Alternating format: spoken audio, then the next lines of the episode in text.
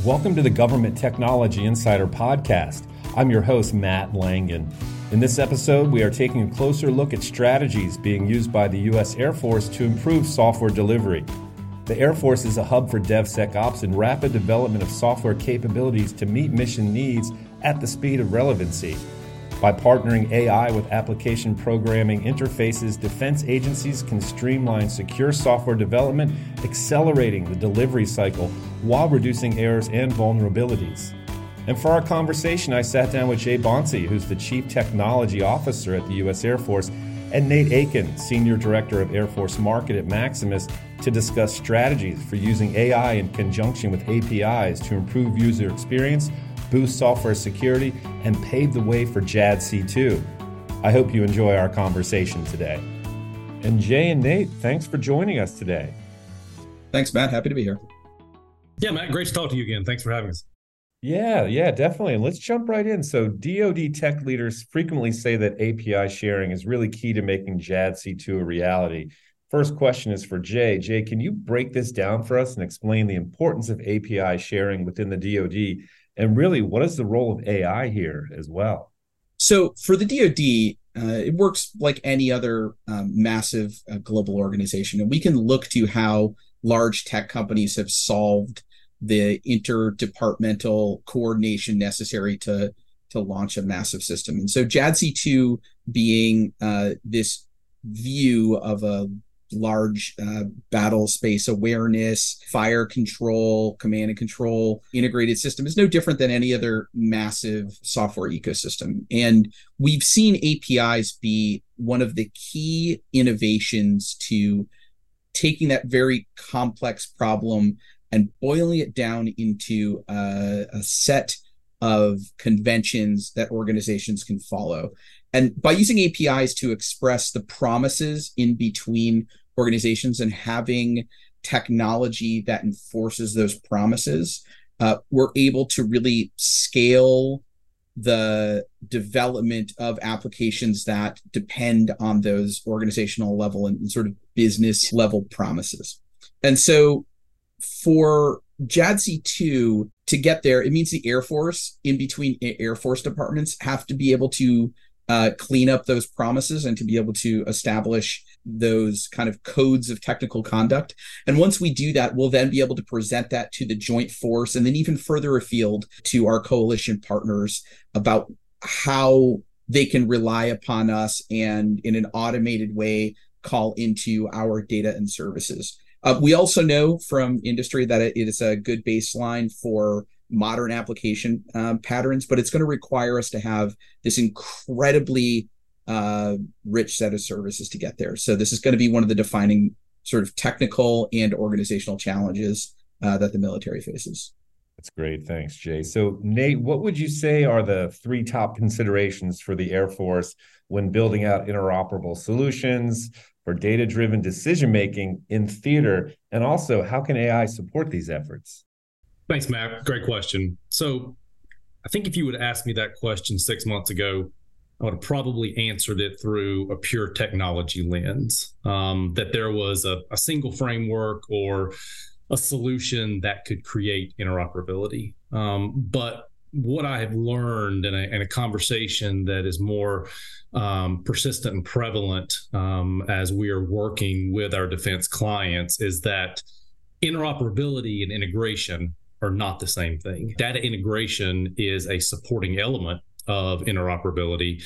But interoperability really needs to consider different contexts that I'll characterize as layers. Um, and I've got four. So if uh, if that if that's okay, even though you asked for three, the uh, the first one would be the technology layer. This is the one that we most often discuss. It gets brought up in, you know, conversations around data and AI, but the data must be published and it's got to be accessible through standardized interfaces.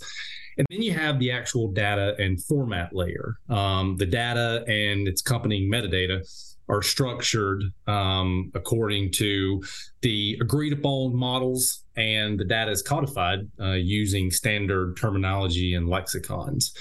And then you've got two elements that often don't get discussed but are very important. It's the human layer. You, you got to create a culture of understanding among your users and your producers of the data regarding classifications and taxonomies of data. Now, the human layer is particularly interesting because it's directly related to the previous two that I mentioned, the technology and data format layers, because the the human understanding of the relationships between the data sets, those those formatting layers, is crucial for machine to machine interoperability, the technology layer. And then you have the organizational layer.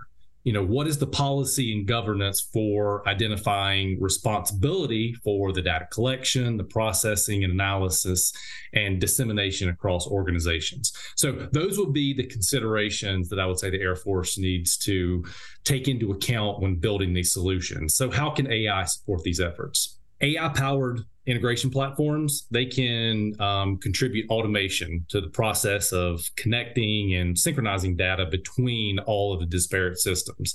Uh, AI can also help identify the data sources and ensure that the data is consistent across the system, systems. Uh, natural language processing, uh, we can be you can use that to understand the meaning and context of data, um, making it easier to map uh, and integrate the data from various sources and natural language processing can also help resolve semantic differences in the way that the data is represented. And then AI can assist in enforcing data governance policies. This goes back to the human and organizational layer. Um, AI can automatically identify and flag data compliance issues. So there's a, you know, there's definitely a planning effort that needs to take place, but also consideration of how AI can be a force multiplier in those considerations. That's great. Thanks, Nate. So, how do you both envision the Air Force's infrastructure and architecture changing to better support the needs of AI and AI enabled APIs? And uh, we'll start with Jay. So, when we take a look at all these disparate systems that need to come together uh, to to develop, you know, what, what kind of Nate referred to as that truly interoperable system, we have requirements that have different heritage we have um, you know some of our ICAM requirements are a bit of an upgunning from old school Active Directory days, or are based on DoD PKI, or are heavily person focused, and so we're going to need to take a look and make sure that we get the organizational layer intent correct and then reach down into specific programs to make sure that we get it right. So, for instance, our ICAM focus needs to uh, move away from the person entity focus that it has today. Right now, we're very focused on our FIRE ecosystem, um, making sure that we meet our audit and compliance um, responsibilities, which are heavy drivers and provide a heavy demand signal into the ICAM ecosystem.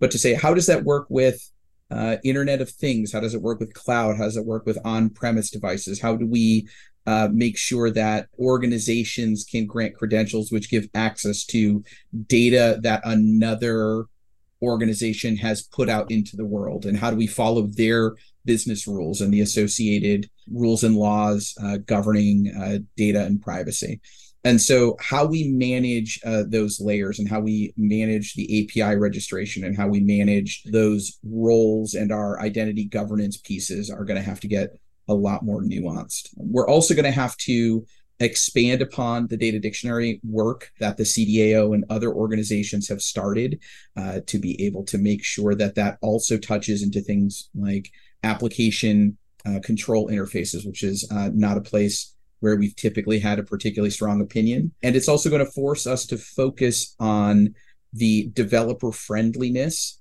of a lot of our enterprise services, which has not been an area of strength. Um, so we have our software factories, um, which are very much focused on how they uh, train and field software developers. And then we often have um, core enterprise services, and the two don't have a strong linkage today. And that's going to have to be something that um, we need to correct going forward so that our data ecosystem uh, can service both sort of the analyst community who is um, resident or co-resident with these large data platforms but also our developer community that's going to take that data and do the fusion with data from other sources and other departments to get to that JADC2 world. Great. Good stuff there jay. Nate anything to add to that one? Any thoughts? Yeah. The, the first part of my answer matt would be that it's not so much a change in infrastructure and architecture, but more of an increased reliance um, and utilization of containerization and orchestration and DevSecOps. Jay mentioned the software factories, and you know, from an industry standpoint, Air Force is leading the way through organizations like Kessel Run and Level Up CodeWorks in integrating these these tools. Technologies like Docker uh, and orchestration tools like Kubernetes will they'll help manage the AI model deployments more efficiently. And then secondly, you know, I see a move from I would say the traditional approach of using data lakes uh, to manage and organize data to more of a mesh or fabric architecture. Data lakes are costly, and moving the data, you know, introduces security and privacy concerns, you know, depending on the nature of the data being managed. And also, there can be just a general lack of accountability and ownership of the data. It's all stored in one place. So the meshes provide several advantages. You know, individual teams are responsible for their own data. This makes enterprise data sharing easier to scale um, because as you're adding increments of data, you're also bringing the unique owners with them who are going to be responsible for quality, reliability, and accessibility. Mesh Fabric is more flexible and agile because, as I said, each data owner can choose the right infrastructure and tools and technologies for their own individual data needs. And then, uh, you know, the mesh can also provide easier accessibility. The the mesh promotes uh, creation of catalogs and metadata repositories, which can enhance discovery and access for end users. So, to add on to that, that very much describes the trajectory of Air Force's maturation through our data process. And so we have these data platforms which grew up attached to certain communities, whether it's logistics or cybersecurity or personnel um, or our analyst communities. And there was an initial push to get a lot of data into these systems uh, in a way that looked kind of like surrendering your data to a data broker or, or a big data platform. And then after that, it was unclear about whose responsibility it was to uh, make sure that we're providing the right access or providing the right controls. Uh, the platforms all did a great job of, broadly speaking, enforcing security, enforcing good login standards, enforcing um, good structure of the data. But there are, as you stated, drawbacks to that. We're starting to feel the drawbacks around data freshness, data reliability, making sure that you are talking directly to a canonical source. But to get to the place where you have that true data mesh or data fabric type architecture requires a lot more services and a lot more sophistication around the use cases rather than bring your data and we'll kind of handle access uh, to it on your behalf. And so uh, we are working through those um, both architectural nuances, but also kind of the human level uh, nuances. And I think um, our C2 ecosystem is going to be the big clarifier uh, for us to get us to focus on this in the next year. Thanks to both of you for providing great insights there. So, Nate, you know, as the pace of automated cyber attacks accelerates, how can the Air Force use AI and threat intelligence API to combat these threats? Yeah, man, three ways um, that I think would be top of mind. Uh, the first way would be to leverage AI for anomaly detection. So, AI powered intrusion detection systems um, can continuously monitor network traffic and can learn the normal behavior of network and then raise alerts when deviations or anomalies occur. And then threat intelligence APIs can integrate intelligence feeds into the IDS to cross reference the detected anomalies with known threat indicators like malicious IP addresses or malware signatures. And then you have AI powered predictive analytics. So AI can predict potential security threats based on historical data, current trends, and those aforementioned threat intelligence feeds to bring a preemptive mindset to threat mitigation. One of the most important things I think that you know we all agree upon is that truly winning the cyber battle and you know achieving cyber resiliency is avoiding the attack uh, not just being able to effectively respond when the attack happens or you know have high functioning incident response practices. All right great. Thanks nate. Jay what's uh what's your perspective on this the only way that we're going to be able to scale our ability to respond to any cyber type threat is going to be through the use of uh, AI and machine learning uh, to reduce the ability of the attacker to distract us. And so it, it is incumbent upon us uh, to be able to make sure that that these products are a part of the frontline defense. Um, in fact, most of the commercial grade security products uh, that you can purchase today really all have some kind of AI or machine learning model baked into them. And you know, as we look at things like new endpoint solutions, or as we look at our software defined perimeter or access solutions, as we look at behavioral analytics, the only way to do any of these things are going to be um, making sure that the machine learning is there. It's a part of the product. Uh, it's something that we know that we can go to before uh, just simply drowning in uh, SIEMs full of cyber events. And so it, it's going to be a number one priority uh, for us. And I know it's something that we're already working to get more and more comfortable with and more and more integrated into our operational response posture. That's great, Jay, and actually perfect uh, segue for my follow-up question here. So, really, as a follow-up, how can automation and ma- machine learning assist in data security efforts across the Air Force? Again, the the main way is going to be in, in that scale, right? And, and if you look at it simply from an economic perspective, you can't throw human beings at behaviors that adversaries can automate against you. And so, this is going to be a battlefield which is driven by who can pilot AI better. And so, in uh, this space of global competition uh, across the cyber a- attack terrain, we need to make sure that as they as our adversaries, um, whether or not they're nation states or criminals or or people just looking uh, to kind of probe at our infrastructure, that our defenses are able to uh, rise to meet that challenge without having to just throw uh, tons and tons of, of, cyber operators at it. We have amazing cyber operators. Uh, they're among the best in the world. Uh, we're very proud of what they do, but we could not possibly make them fast enough. And so, making it possible for our workforce to be AI competent and AI competitive are, are going to be key for us uh, to keep our edge in the cyber terrain.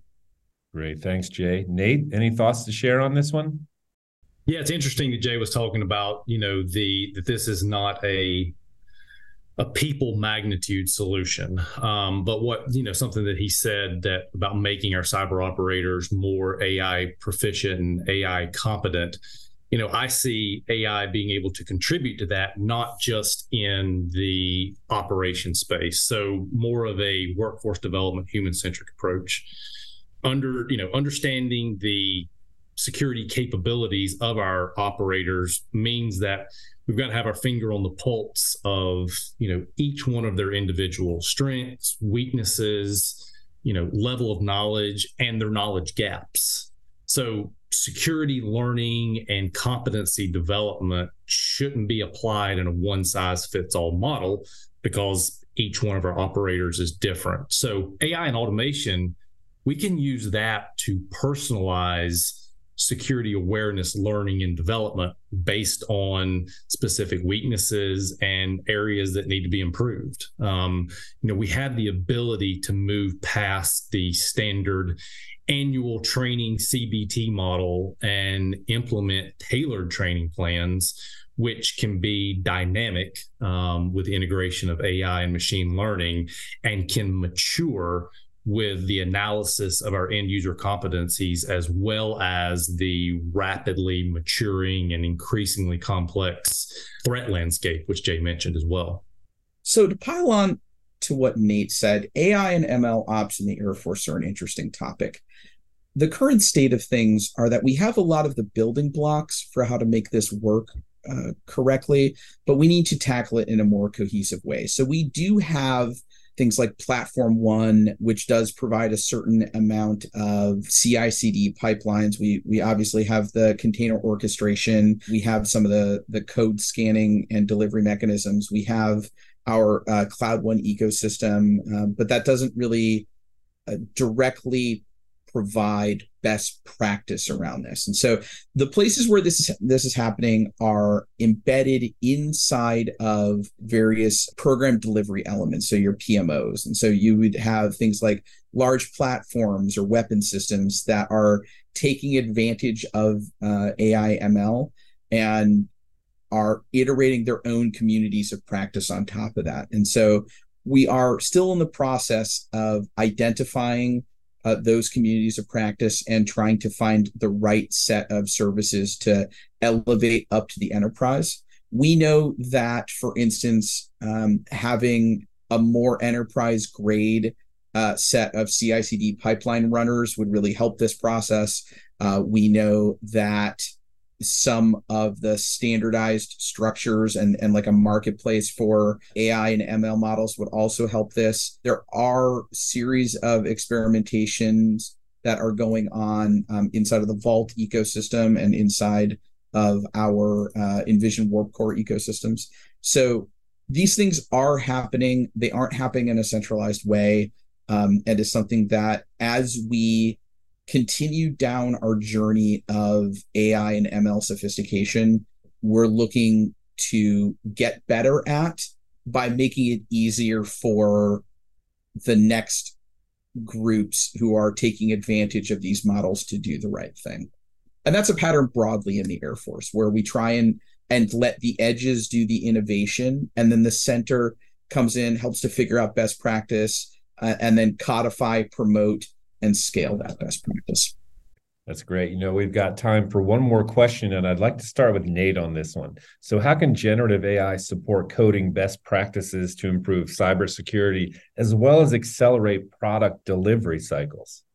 Well, Matt, the most important word you used in that question is support. Um, there, you know, are so many conversations happening in the media and in professional circles and in industry and our government about how AI is going to replace or supplant humans.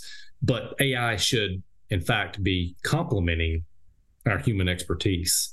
So AI models can be trained to recognize patterns in coding which are indicative of common vulnerabilities and they can provide those developers with early warnings and suggestions on how they can improve the code. So you're reducing the feedback cycle for faster, better code. Generative AI can also assist in developing secure code templates um, that follow established security guidelines.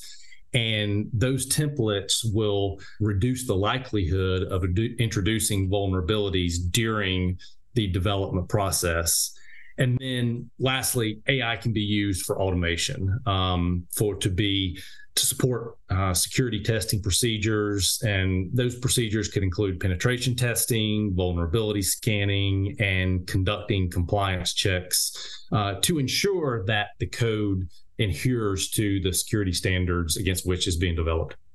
All right, great. Thanks, Nate. Jay, what are your thoughts on this one? I'll focus on the product delivery side of that. And so while there are developed tools, you know, as Nate said, that help to identify code vulnerabilities and uh, alongside of sort of standard code linting tools and other code quality checks, what we're going to really need AI to do is to help us to get our arms around the billions of lines of Air Force first party uh, source code so that we can refactor uh, and modernize it. And so we have a number of legacy platforms. We have a number of uh, legacy business and uh, C2 systems that we are going to need to bring into the modern era. And again, uh, AI and machine learning help us with the sheer scale of that. You know, if we are moving something from an older language, right? We all sort of have stories about the COBOL and Fortran um, years, but it could be something you know as antiquated uh, Java code or you know um, C written for a certain bespoke platform. There are all kinds of opportunities for us to find AI um, and ML tools and capabilities to help accelerate and provide leverage on the understanding and modernization of those platforms. And so today we have a massive um, software uh, engineering group or SWEG a community that focus on those legacy platforms and how we're able to accelerate that ecosystem is not going to be by throwing more people at it, but by throwing people who are empowered with smart tools. And that's going to be something that we look more and more at um, in the future, again, to tackle just the sheer scale of the many, many years in technological investment that we have made. And thank you, Jay and Nate, for joining us today. And big thanks to all of our listeners for tuning in. If you're interested in staying up to date on the best practices and proven strategies for leveraging innovative technologies in federal, state, and local government, be sure to visit governmenttechnologyinsider.com. I'm your host, Matt Langen, and until next time, so long.